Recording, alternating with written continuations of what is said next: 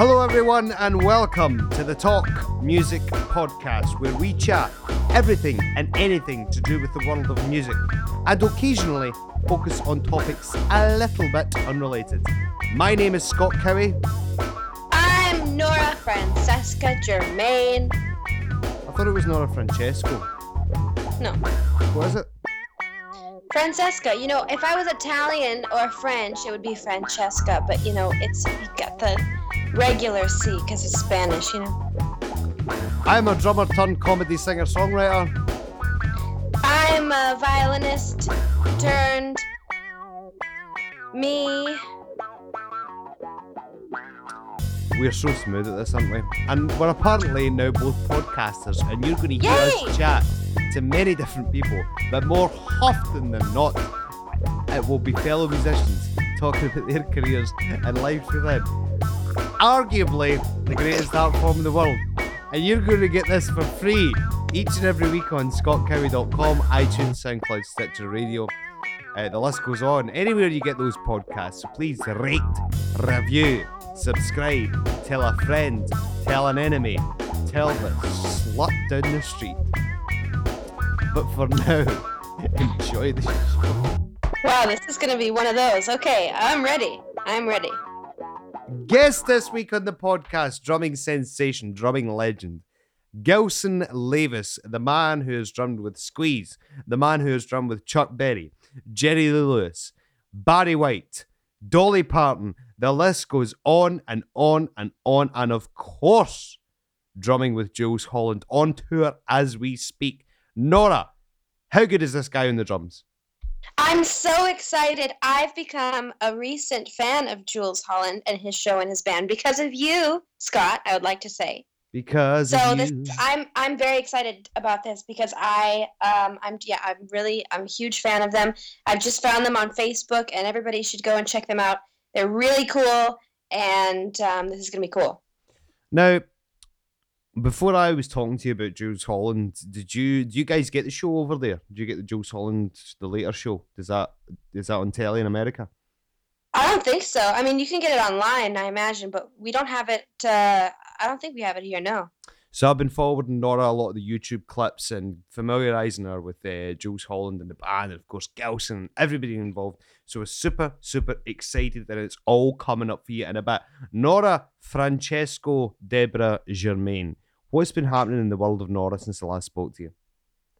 Well, um, I am hard at work on my album and my book. I guess I mentioned that before, but things are coming together. I'm traveling to record this thing. I can't tell you where I'm going yet. I know where you're secret. going. I know where you're know going. you can't you can't tell anybody. Okay, so I'm traveling to record very soon, and I'm really excited. It's gonna be great, um, and I'm um, yeah, really thrilled to be doing this. It's gonna be really cool. So in the new year, there's gonna be lots of new music coming from me. So yay! I know where you're recording the album. I can't ta- I can't hide it from our fans anymore. Oh God, here we go. I need to tell everybody because this has just been a burden on me that I've just had to keep this uh, from everyone. People are stopping me in the street. People are emailing me. People are contacting me through Bebo, Facebook, Twitter. The list goes on, and they're saying one thing and one thing only. Scott, Yep. where in the blue fuck is Nora recording her album? And I just Uh-huh. can't take it anymore. Um, Uh-huh. it's it's just it's because it's it's the pressure is raining down upon me to let this I out. can imagine. Can I tell the world? No. I'm gonna have to tell somebody. Can you tell your therapist? Okay, but my therapist would already know because you're my therapist. Oh yeah. Um, could you tell um the vegetables in your refrigerator? That's the weirdest statement I've ever heard in my life.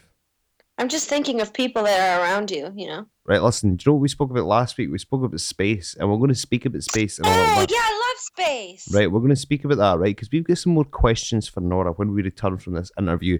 Amazing stories. I was backstage at the Jools Holland gig. I met the man himself, right? The one and only, the legend. Um, I caught up with a person that's been on this show, KT Tunstall, chatting to her. It was a great night. Um, putting my extreme bias aside, Gilson Yes. and KT Tunstall stole the show. And that is putting my extreme bias aside. It was brilliant. Anyway, we're going to tell you more about that, but we're going to talk about space once we come back from the interview with Gilson. Here we go. Okay, I am back on the Talk Music podcast, and I'm backstage in Glasgow with drumming legend Gilson Lavis. How are you, sir? Uh, uh, slightly surprised, legend. My word, that's being bandied around an awful lot about me these days, and I certainly don't feel like any sort of legend. I just feel like a, an old pro scratching out a living.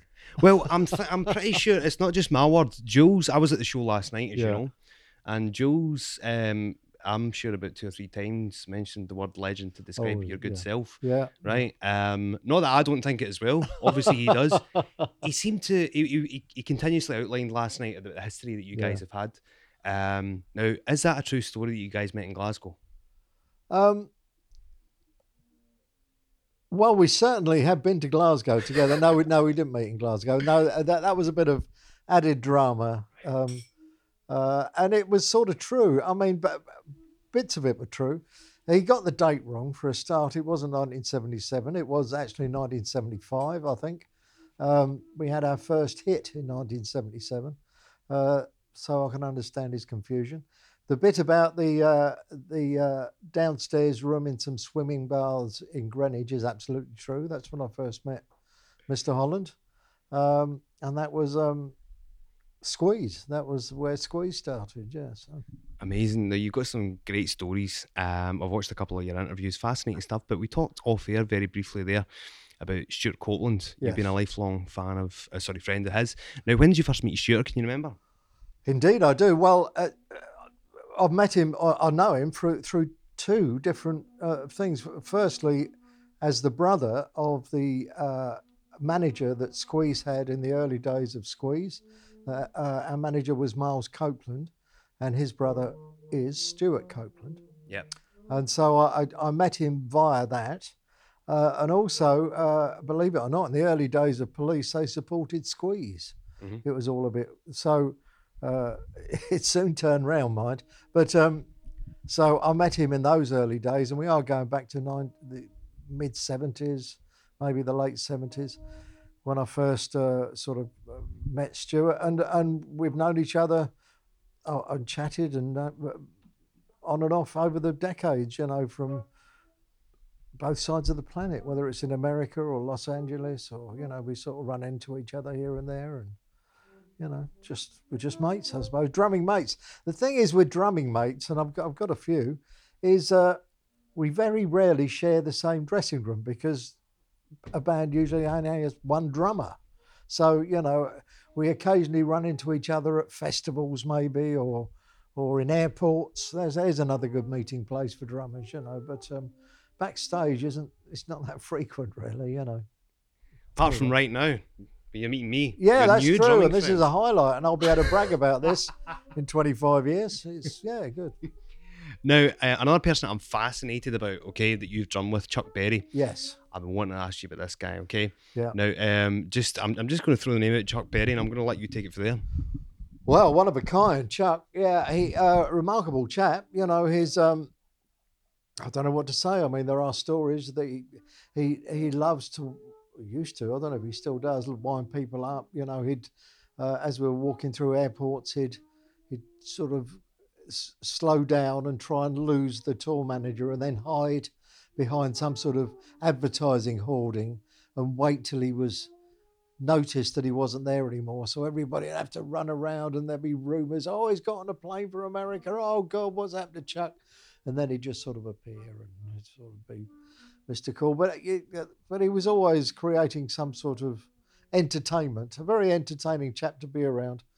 One of the, uh, and I'll give you one example really. We were doing a, um, a show in uh, somewhere like Lyon, I think it was, uh, at some enormous dome. And um, and uh, the night before, um, uh, the tour manager, who was, I can't remember his name now, but he was quite a strident chap, decided to throw somebody out from backstage. And he turned out to be the head of the, the European uh, Bud, um, um, Chuck Berry fan club.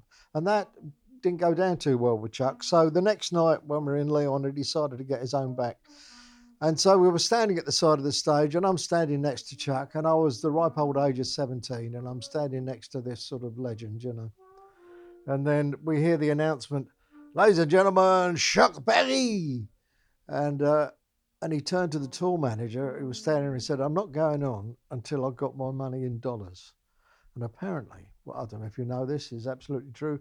Chuck gets paid half his money before he leaves America and then the other half before he goes on stage each night.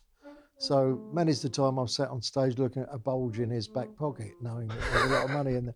But um, uh, but obviously he'd been paid in um, in francs that night. So um, and uh, I'm sure his contract said he was paid in dollars. So he decided to to um, make a point with the tour manager. So uh, he said, "No, I'm not going on till I get my money in dollars."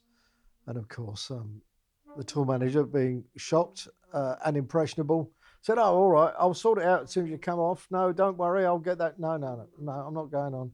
And he didn't. And um, and the tour manager had to get in his car, drive into the centre of Lyon, find a bank manager, open up a bank, change the money into francs, drive back to the venue and give the money to Chuck, and then he'd go on stage. And that all of that took three quarters of an hour. And the whole time, Chuck stood by the stage with the audience getting more and more angry and more and more um, revolutionary, can only describe it. The cheers soon turned to boos, turned to uh, downright anger, uh, stomping, and I and I'm standing there looking at Chuck, getting very nervous. He goes, "Come on, let's, let's go on, Chuck. Come on, mate." Had none of it. He just stood there and looked at the floor, holding his guitar. He didn't move. Three quarters of an hour, and then when he got his money, he walked on stage, and of course, went down a storm. But that's that's. that's I know that takes a lot of bottle and a lot of oh dear me that was a that was a thing. I do my own uh, little acoustic gig sometimes. I don't know if I'm going to try that tomorrow night when I'm playing in Glasgow. I don't think. Well, I think the audience would probably leave. You have to be something of a legend. what audience? To, That's to hang about for 45 minutes. But yeah, absolutely. You know what a what a what a, what an entertainer. What a man. We could podcast for an hour alone on Chuck Berry, but I'm I'm going to move on and I'm just yeah. going to mention another name. And once again, I'll let you take it from there. Okay. okay. Jerry Lee Lewis. Oh wow! Now, God bless Jerry. I mean, is he he? Um, now, uh, I did a tour, um, and um, and the tour had uh, six roadies on it. Four, uh, two of those were to do the back line, and the other four were to set up the bar in Jerry's dressing room and to look after him. So that's the sort of where he was, and he was going through this period of being very beardy and very sort of. Um, um, I don't know. It was going through. A, I think it was going through a religious thing. You know. Can I, can anyway, I just ask you the time frame of this? When we talking oh, seventies, oh, eighties? I, I, can't remember. It must have been a similar sort of time. It was probably a little bit earlier, middle. I should think early seventies. I, I would say something like that. I've got to say, I'm not very good on times. It's been, you know, I've been doing this fifty odd years, and I've I've never written anything down. so God knows it might be a bunch of lies. I've no idea. Anyway, no, it's all true. I think. And um, yes, and uh, and he, he did like a, a, jar in those days. I've no idea. I know he's still working. He's still playing, but um, uh, he did in those days. And and his, uh, I think it was his sister, was touring with us too, and she would do a, the warm up set. And then, uh, uh, and quite often, I, I say quite often, certainly more than once, three or four times he would just stagger out in the middle of her set. It was like he'd sort of decided he was sitting up in his dressing room and he just sort of decided now's the time and he'd get up and just sort of totter onto the stage in the middle of a song, you know, of course the audience would go mad. Uh, but yes, he was quite a chap. He used to, same way as Chuck, he used to like winding up audiences and he was going through a country phase at the time, playing a lot of country music. And of course, a lot of the audience wanted the rock and roll Jerry, you know. So there was a so that occasionally they, they got a bit gruff. But I can honestly say, and this is absolutely true, that I did that tour and it went on for quite a while. And by the end of it, he still had no idea who I was. Really? Absolutely no idea. I just, a wedge is fine. You know, I don't mind. You know, just on another planet. You know, just not there. But anyway, Now, listeners are, are getting amazing stories from you, and they're also getting a free concert because the brass next door Yes. are, are, are warming up. So, if MD's wondering uh, uh, what the bed of music is, it's Yes. exactly that.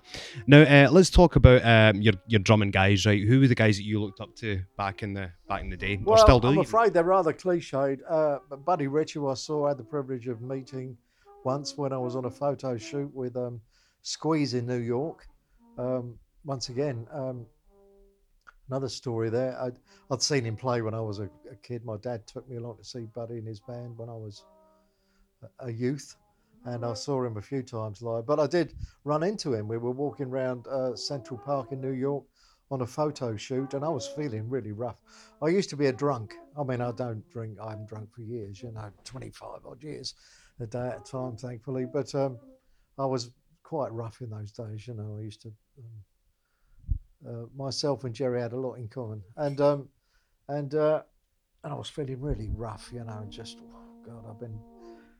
And uh, and we're on this photo shoot, and who should walk down the street but Buddy Rich?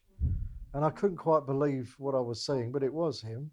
And I stopped him, and I, oh, Buddy, come, oh, I love you, I love you, Buddy, oh, you know, all that. And I, and we were with a professional photographer who was doing a photo shoot for a for a magazine at the time, and so I got her to take pictures of me and Buddy, like arm in arm, and he was really charming. You know, he was lovely. And there was photos of. I even managed to get some of me sort of giving Buddy a bit of advice, you know, like sort of that sort of stuff. Anyway, uh, so and I was feeling really rough. He probably was smelling my breath and bloody English path. Anyway, off we went, and we went on this uh, American tour. We did a lot of those in Squeeze days, you know, coast to coast, north to south. Oh, tour bus, just weeks and weeks of it. And then when we finally ended up back in New York, I was dying to see this these pictures. You know, I've been dreaming about these pictures of me and Buddy. And so uh, uh, as soon as I got to the hotel, um, uh, I phoned up the. I phoned up the uh, the. Uh, I phoned up the um, the photographer, and uh, she said, "I'm terribly sorry, but the camera was broken."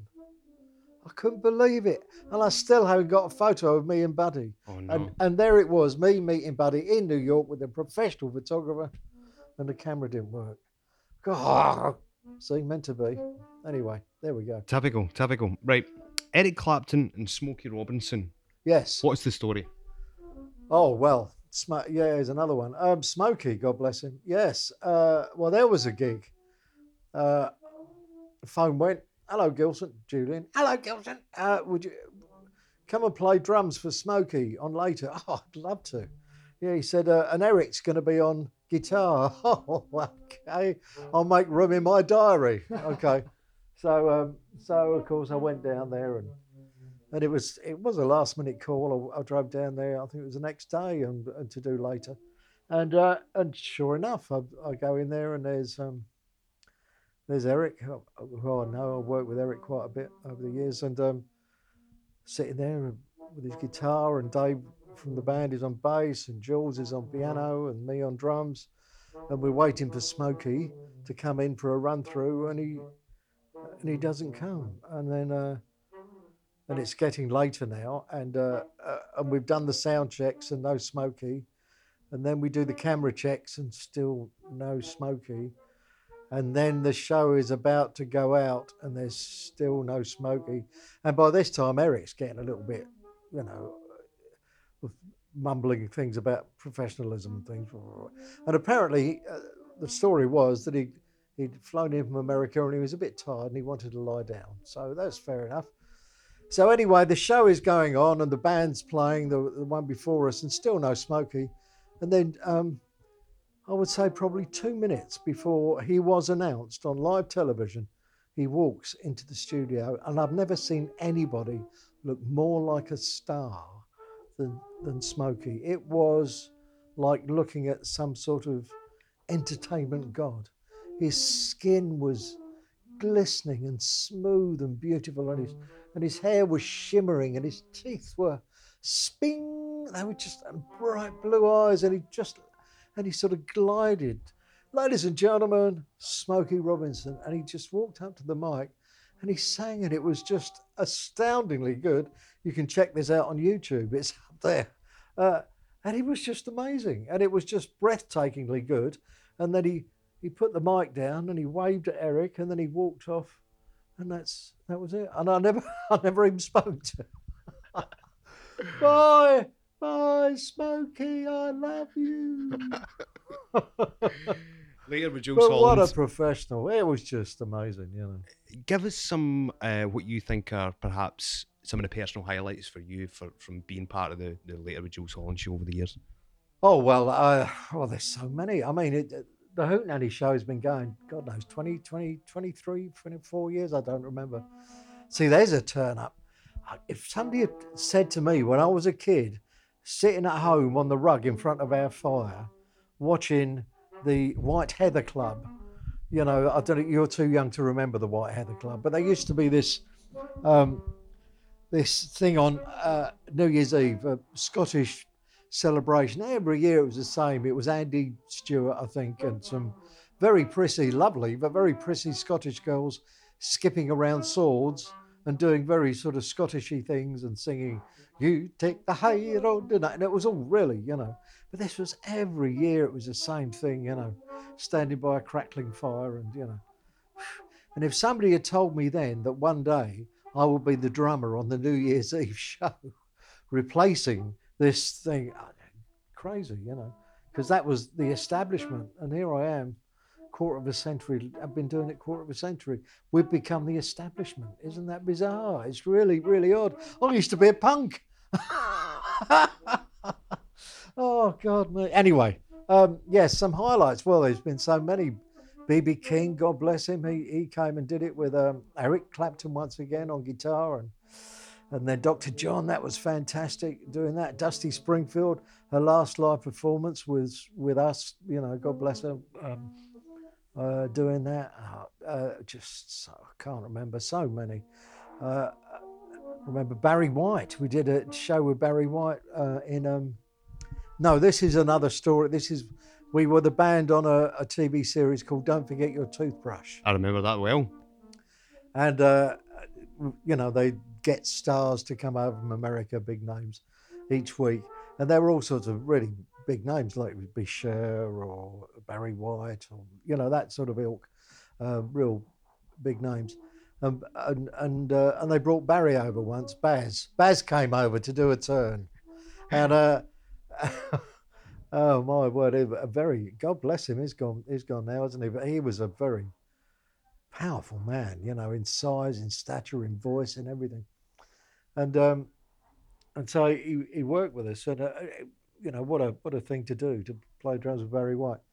But uh, what they used to do on Don't Forget Your Toothbrush is that uh, uh, uh, the, the premise of the show was that somebody would go on holiday, and um, Should we get them to come in? somebody would go on holiday, and um, uh, and um, but this was the end of a series, and so they decided to send everybody in the audience out on holiday. So that was the I remember the that. kicker. I watched that. And and and Barry White was the guest. Was the guest on this last show. Anyway, um, so we set up in the car park because it was they all had to get on coaches and go off. You know, it was a big end. And so I was actually the band was set up in the bike sheds out on uh, at ATV studios out at Teddington Lock, and it was raining. And uh, Barry White was standing next to me, and um, at the end of the show, uh, uh, they used to sing "Bring Me Sunshine, Bring Me Sunshine," and the guest would join in, you know. And um, and so we're playing "Bring Me Sunshine," and um, and and you know the, they're waving them all off for this. And Barry White standing next to me, and he, and he's looking at me, and he looked down at me like this, big man, and he said, "What's all this shit?" I said, "It's British television, Baz. It's TV." and off they went, and he just he could not fathom what he was doing there. What's all this shit? Entertainment, Baz. God bless him. Oh man. Anyway, Absolute pleasure chatting to you. Love the show last night. Good, Brilliant drum solo. thank you. Love the sound of the kit. It's good, isn't it? It's Proper old. beautiful. school. What kind of kit is it? It's uh, Cambridge Drums. Um, it's a new company, and uh, I've been. They asked me to to try them out on the road, which I did. Uh, you know, I've been a an endorser with DW for, for a long while. uh, You know, uh, great drums, fantastic, and they really looked after me. But this company asked me to try out their kit, and I was really blown away. It really suits what I'm doing, you know, and. Um, and they sort of made me an offer I couldn't refuse. They said, "Well, if you play our kit, we'll we'd like to do a signature series, and we'll design a kit to your own specs, and and you can have a jazz kit and this kit, and it's you can have anything you want. Can I have a stripy kit? Oh, we'll build you a stripy kit, you know. And they are fantastic. They are just the toms. They're just They're, they're lovely. they're out Really of this good. world. They Really good. they they sing. Uh, Mhm. There isn't a there's no overtones or ugly undertones. It's just beautiful drum, Mm. clear drum sounds. They sound recordable straight out the box, which is amazing. You know, to this old croak who's been doing this his whole life, you know, getting a drum kit to sound that clean is just what a gift. You know, it's fantastic. Final, final question for you. You've Yeah. been doing it a while. Do you get nervous before you play? Uh, no, I don't really. I, I, I probably get a little bit, um, not apprehensive is the wrong word, but it's probably ego based. You know, I don't want to look a fool. You know, like as we're leading into a drum solo, I start to tighten up a little bit, but that's, but that's just because I don't, you know, I might hit my nose, get a blood, a bloody nose. I might pass out. I might faint. You know, lightning might strike. You know, the usual egotistical paranoia. But um, but that's the only time. And sometimes uh, maybe before a big live show on the telly when you've only got one shot at it, maybe the Hootenanny, you know, and it's done under a great deal of stress. We have very, very uh, minimal rehearsal time and uh, it's all cut to the bone, as you can imagine. So it really is sort of seat of the pants, you know, as I'm playing it. I'm sort of remembering the next bar as it comes along. You know, it's all really oh, how does this go? God, I hope I remember this one, you know, but um, but it keeps you on your toes. Absolutely brilliant. We'll do this again at some point I because, you know, mention six, seven names and we talk for 20, oh, 30 God, minutes. no. It's amazing. Oh, there's more, mate. it's That's absolutely just- amazing. Didn't even talk pleasure. about Squeeze. I know. Oh, Glenn Tilbrook, seen him live. He's, oh, he's amazing. He's great, so isn't good. he? What a great so songwriter. Fantastic. Unbelievable. What a privilege, you know. I've been so lucky, you know, just it's just you know, before Squeeze I was working with people like Chuck Berry and and and, uh, and Jerry Lee Lewis and all these Dolly Parton and I was drumming for all these people. And then the next thing that happened was I, I joined a South London band. They turned it to Squeeze and we ended up touring the world. And then when that fell apart, I joined, uh, started a, with Julian, started a duo thing as a, and now we're a, we're doing this. It's just how lucky can one boy be, you know? Unreal. Thank you Unreal. very much, sir. Unreal. Absolute legend. It's There confirmed. you go.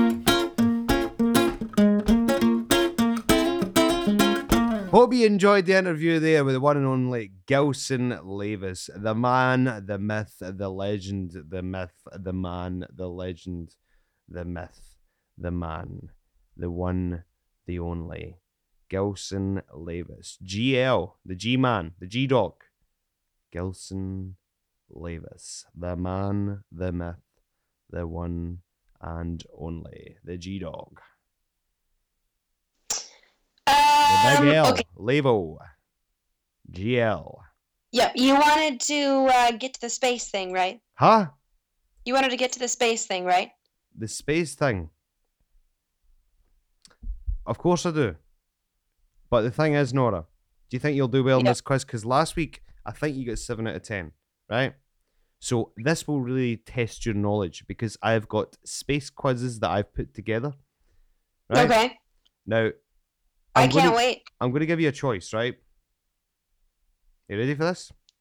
Yeah, yeah. Would you like to be tested? We're going to test you on the moon landing. Does that sound all right? Okay. Right. Yeah. Right. I love the moon. Right. We're going to start the quiz. Right now, um, I'm quite well connected when it comes to NASA. You are. Right. Right. Listen. Who joined Neil Armstrong and Buzz Aldrin on the Apollo 11 mission? Was it A. Michael Collins, B. Michael Jackson, or C. James Lovell?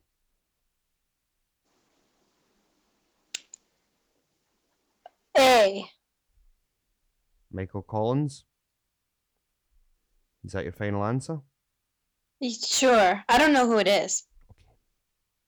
Correct, Michael Collins. Really? That is one out of one. Great. Next question. And she's doing Okay. well, ladies and gentlemen. Apollo 11 launched on a 363 foot tall rocket called what? 307 sorry, excuse me. 363 foot tall rocket called what? Was it A, Jupiter C, B, Johnny 5, or C, Saturn 5? Sorry, Saturn, Saturn V. Excuse me. I'm, I'm reading that as a Roman numeral due to my in depth knowledge of music theory. A. Jupiter C. B. Johnny 5. C. Saturn V. Uh, let's try C. We're going with C. Correct. Two out of ten. And she's This not, is fun. she's not Googling, ladies and gentlemen. It just goes to show Nora genuinely is a space cadet. Question number three. Twa, as the Germans say. Indeed. The Apollo 11 command and lunar mo- modules were named Columbia and what? A. Eagle, B. Falcon, or C. Snoopy?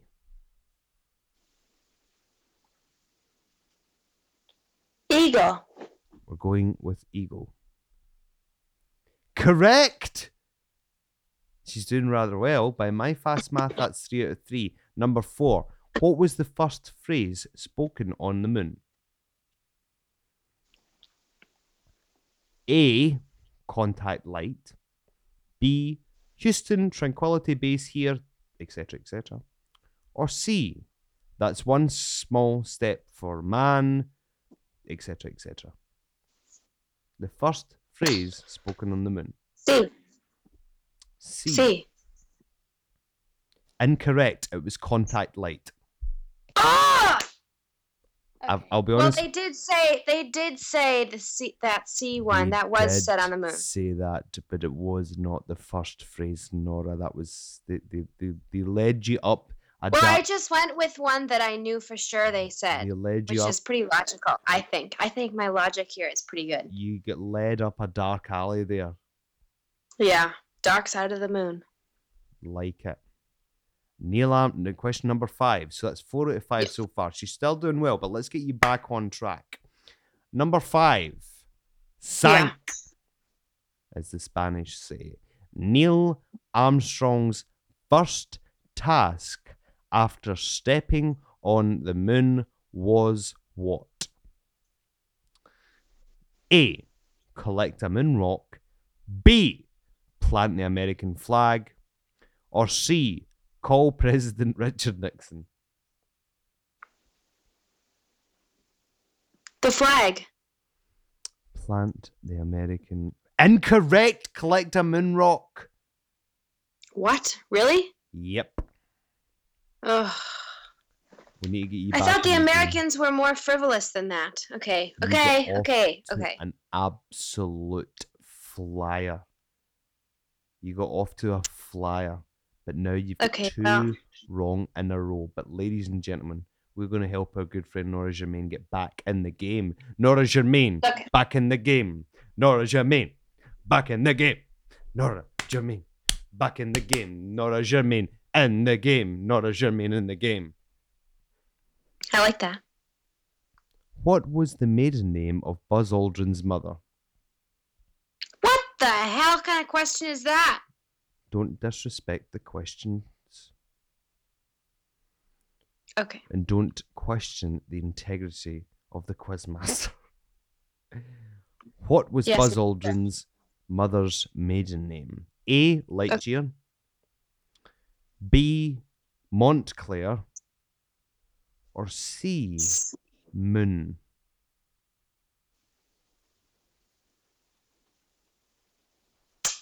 This is a very interesting question. I think A and C are too unlikely because they're they would just be too funny. So it would have to be B. Is that your final answer?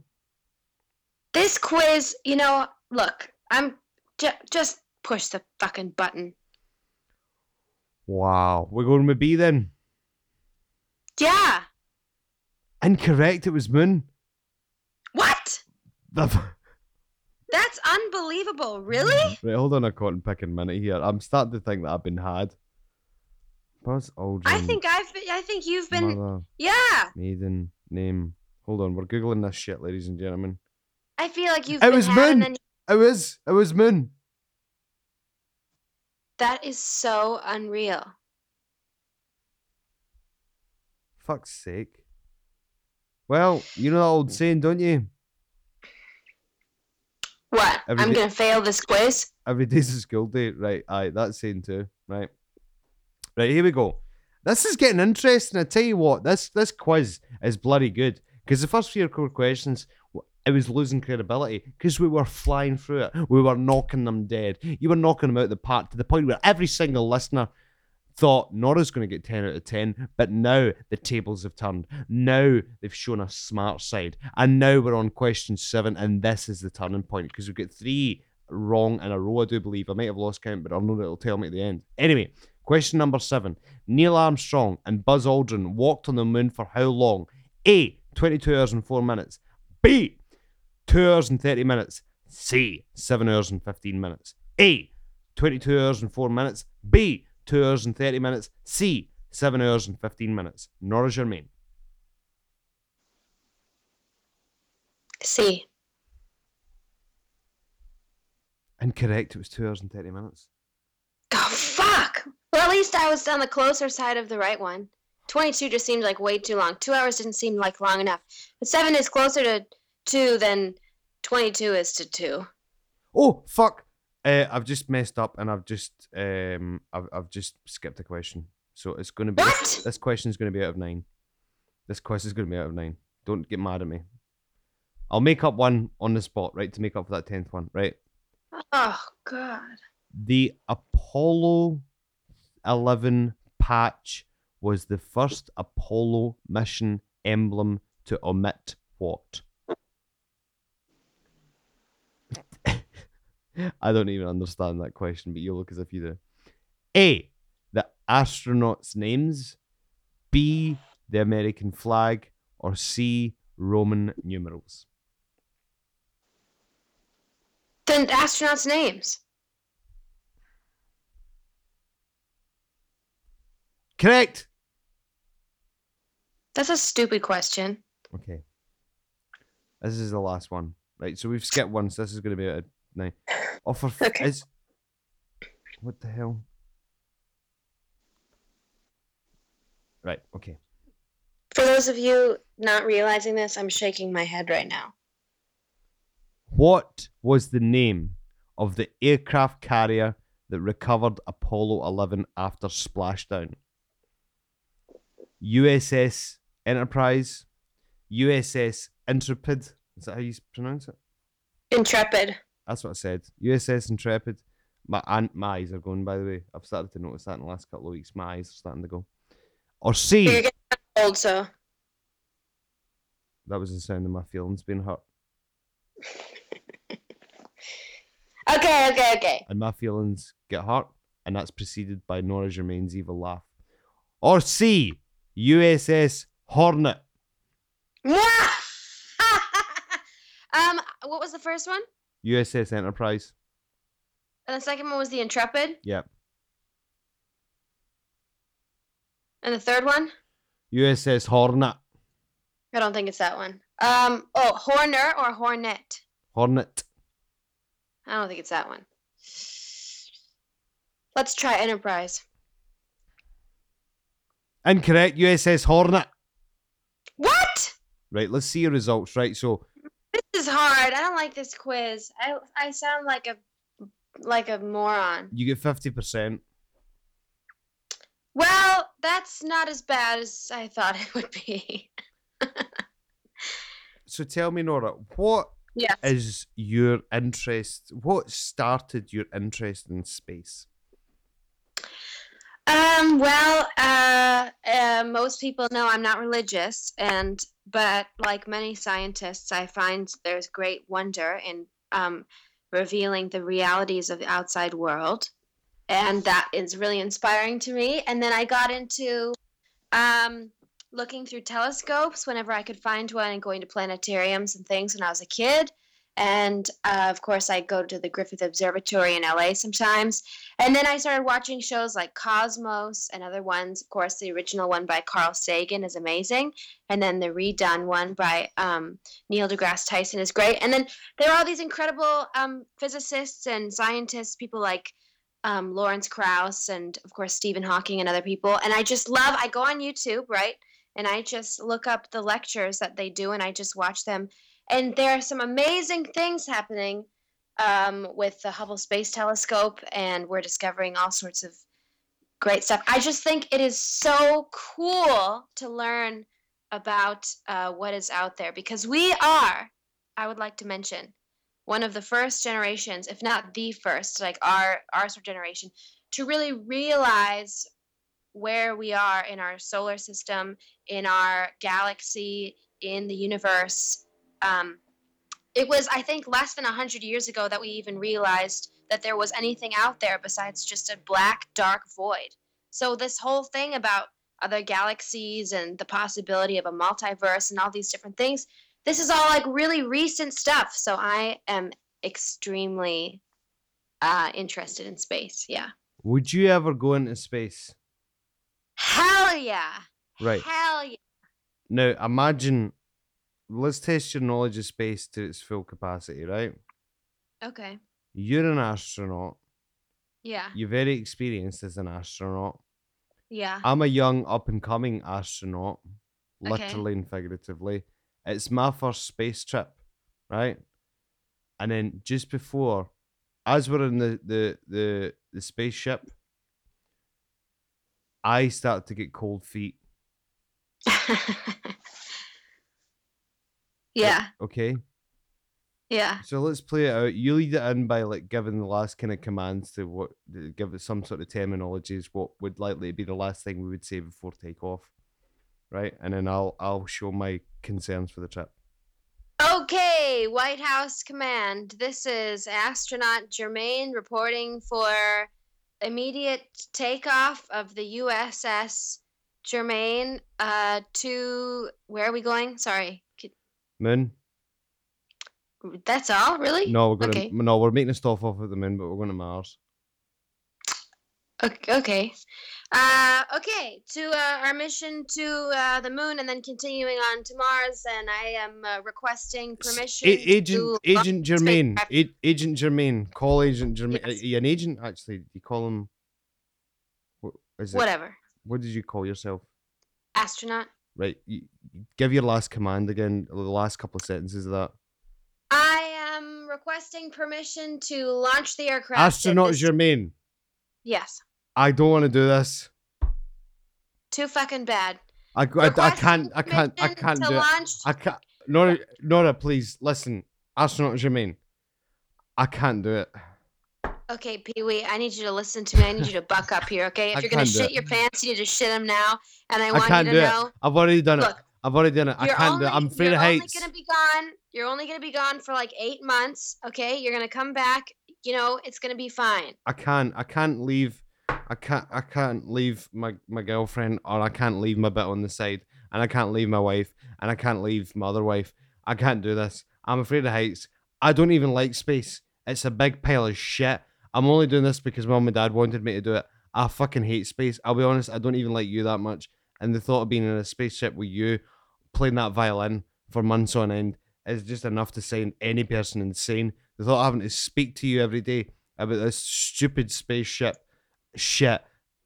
In, in order to be around you when you're away from your mobile for this long is going to be an absolute nightmare. To be around you is just the idea of that is kill. I can't. I'm afraid of heights. I can't do this. You must. What? What am I to do? Um, I'm sorry, the rocket's already launched. I need to get out. We need to make a stop off. We need to make a stop off. I hate space. I fu- space fucking sucks. Well, you're in it. We've already passed through We're the not. We're not already in it. of the We're atmosphere. not. We're not already in it. We're entering the stratosphere. I'm not We're fucking dumb. I can see outside the window, and we've only just. We can clearly make a stop off. I may be a flaming rookie in this scenario, but you can't convince me that we can't make a stop off.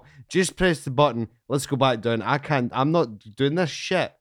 It's this is about you and your massive ego. This isn't about us going to the moon and finding new shit or going to Mars. This is all about you Listen, and your Scott. stupid Scott, I violin. want you to. My name's not Scott. It's astronaut Cowie.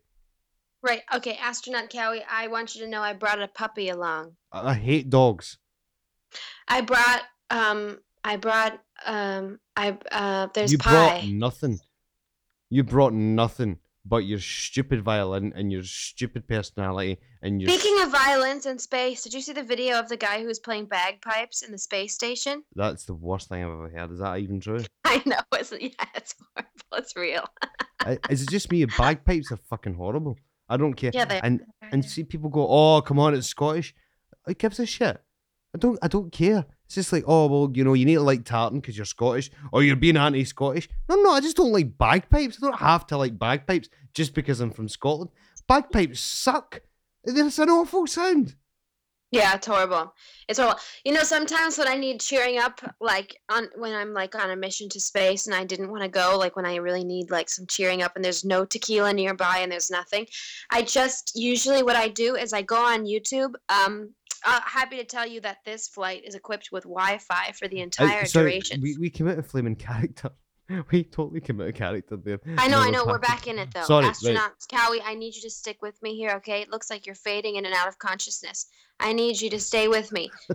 uh, we need to contact the mission control. I'm not contacting her. She's a bitch.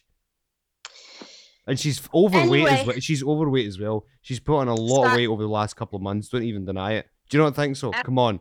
She should be No, hitting I the agree. gym. No, I agree. I She's agree. a she's fat heading, she's bitch. heading into NASA with a bag of ruffles in her hand every fucking day.